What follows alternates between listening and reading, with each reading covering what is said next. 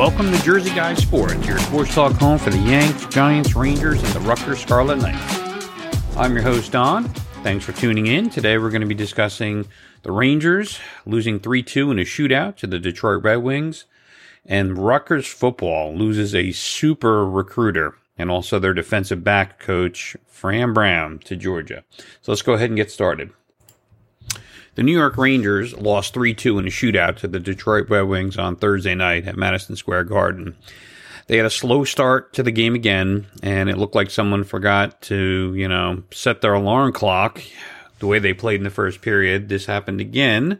The first time was acceptable when they played Boston coming off a two week layoff. This one was not acceptable. An average Detroit team kind of took their lunch in the first period, and the Rangers need to overcome these slow starts. So after another slow start, the Rangers finally got it going, but then they had so many missed chances in the first period, and that would end up being the theme of the evening as the game progressed. The Rangers missed two or three tap in goals. They also had some really bad puck luck.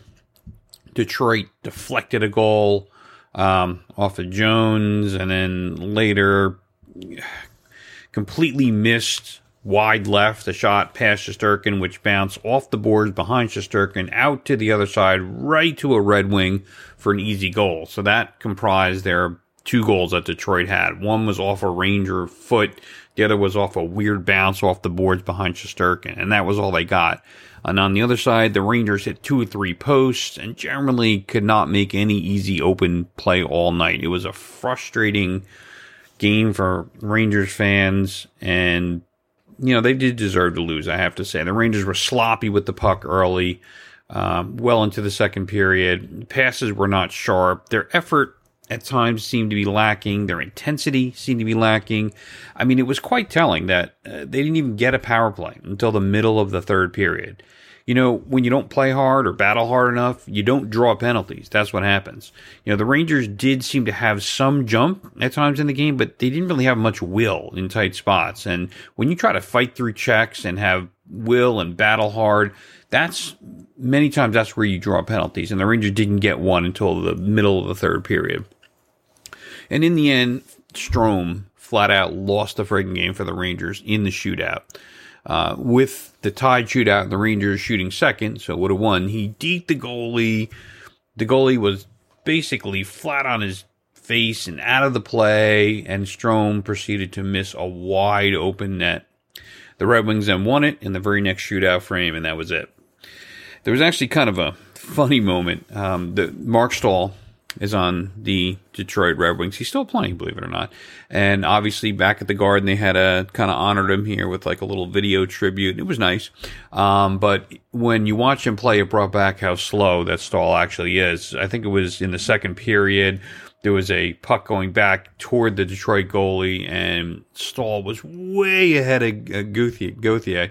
And it seemed like Gauthier caught him. He was like a, a half a mile behind Staal and raced behind him and got to him just after Staal touched the puck. Staal ended up clearing it, but it was really funny. You didn't think it was going to be any problem. And before you knew it, Gauthier, who I know is fast, but it was just hilarious watching how slow Marc Staal was.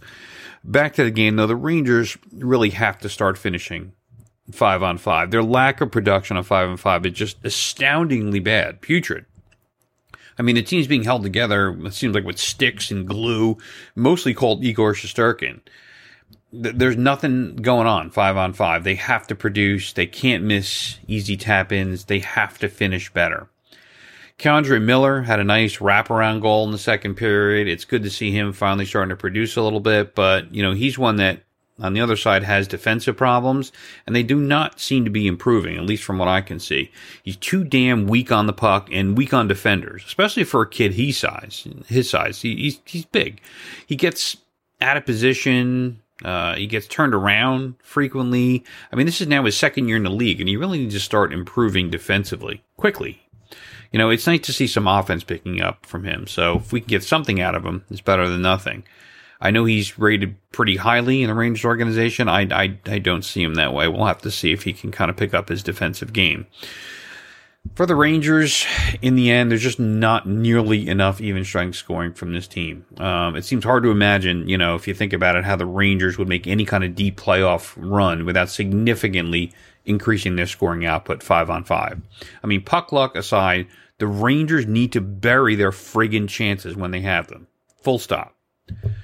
They did get a third period power play goal from Mika. Was a beautiful one timer. The Rangers certainly don't have any trouble scoring on the power play. They have a lot of talent and they do really well, but five on five is another story.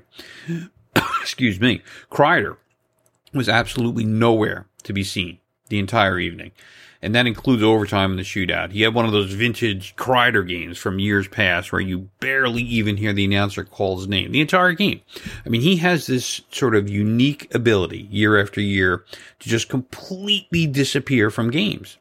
Mostly in the years prior to this one, he hasn't really done that much at all this year. He's been surprisingly consistent, but he had one of those games. And, you know, everyone has bad games, but when Kreider does it, it seems like he was a scratch and he wasn't even playing. With other people, it's like, ah, oh, you know, he missed the pass or bad giveaway or just off his stick or boy, he looks off today. With Kreider, it's like, did he, did Kreider actually dress tonight? Is he on the ice? Like you don't even see or hear him. And he had one of those games and he's had that every single year of his career, except for this year. He has not really done much of that this year. Um, but last night he was completely missing and it definitely hurt the Rangers, who don't have any offense to start with five on five. Now, on the plus side, Zach Jones looked pretty sharp. He's a rookie defenseman that they called up. He has some offensive skill that was on display most of the night. He handled himself really well. He seems like a super agile skater. He played confidently with the puck, and he can really skate and shoot well. And also, of course, his defense partner, Schneider, continues to look great and continues to be a great surprise for the Rangers might have a pretty good defense pair, you know, blossoming. You know, it was Lindgren and Fox, and, you know, now maybe it's Schneider and Jones. Um, continued note to Gallant, by the way. Let the kids play. Don't use Nemeth. For the love of God, let the kids play and get experience. Come on, Gallant. Don't screw with this. You know, and, and the reason too is while the Rangers have a chance to do some damage in the playoffs, as time goes on, it's looking like there's too many good teams, especially in the Eastern Conference, and that the Rangers are clearly a level below them. If you look at the elite teams, Carolina, Colorado, Edmonton, even some of the others in the East, the Rangers don't seem to be on that level. While it's possible, you know, that a hot Shesterkin can carry the Rangers in the playoffs, the more likely story is that they're going to have some trouble. Uh, especially with so many excellent teams in the East. And, and, as such, it's really important that they need to see the, the kids play and see what they have both for the playoffs this year um, and also for next year. Uh, we do need to make some trades at the deadline. I'm not saying, you know, just go in with what we have, but hopefully they won't mortgage the future and trade some of these good kids away. We're going to have to use some. You need to trade good people to get good people, but I think they need to be a little bit careful here at this point. Um, the Rangers are good, right? Maybe very good, but the Rangers are not great. And I'm not sure if any single trade at the deadline can make them great good teams don't win Stanley Cups. You know, you need to be a great team. We'll see what the deadline produces, but hey, Gallant, play the kids, play the friggin' kids. This is one of those losses, though, that the Rangers probably want to burn the tape on. I mean, they generally kind of play without purpose much of the game, and while they did have some really bad puck luck all over the place, they definitely deserve to lose this game. They need to play harder. They need to play with more intensity, more consistency and they need to turn the game back to where it was, you know, before their two week layover. Um, this one had some excitement, I'll tell you that. And the Rangers, you know, at least got one point out of what was possibly a lost effort. So they'll have to, you know, take the one point and work on improving going forward. All right, let's move on. For Rutgers fans on Friday, there was some crushing breaking news for Rutgers football fans. Friday, it's being reported that Rutgers lost Fran Brown to Georgia. And this is nothing short of a dagger for Rutgers football. And many of you may not know who Fran Brown is because he's just the defensive backs coach for Rutgers.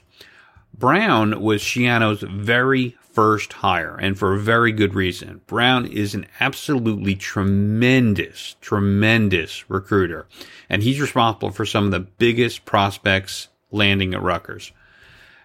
he can now steal some of them and he can out recruit others for new recruits, for top New Jersey talent and Philly talent. He was responsible for so many of the big three, four star recruits that we've gotten. He has such a good vibe when you hear the recruits talk about why they chose Rutgers. Fran Brown, many times, is the first two words out of their mouth. And this is really, really hard to take as a Rutgers fan.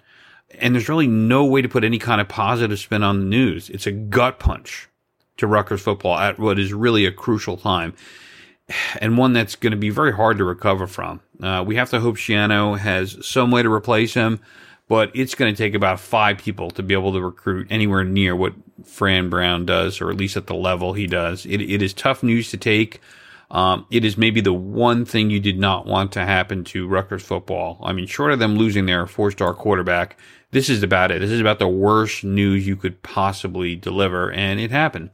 Uh, Fran Brown is being reported is gone. He's going to Georgia, and um, we're going to have to see what we can do to to keep our current recruits. That's number one, and then to continue trying recruiting going forward because this is like getting the rug pulled out from right under you. So it's some some tough luck and and some bad news for Rutgers football fans, and we have to hope we can somehow make up for his loss going forward. I want to thank you for listening to Jersey Guy Sports. Please subscribe to the podcast if you can. Rate us high and tell your friends about it if you can. I will be back soon with some more sports talk. Thanks and have a good day.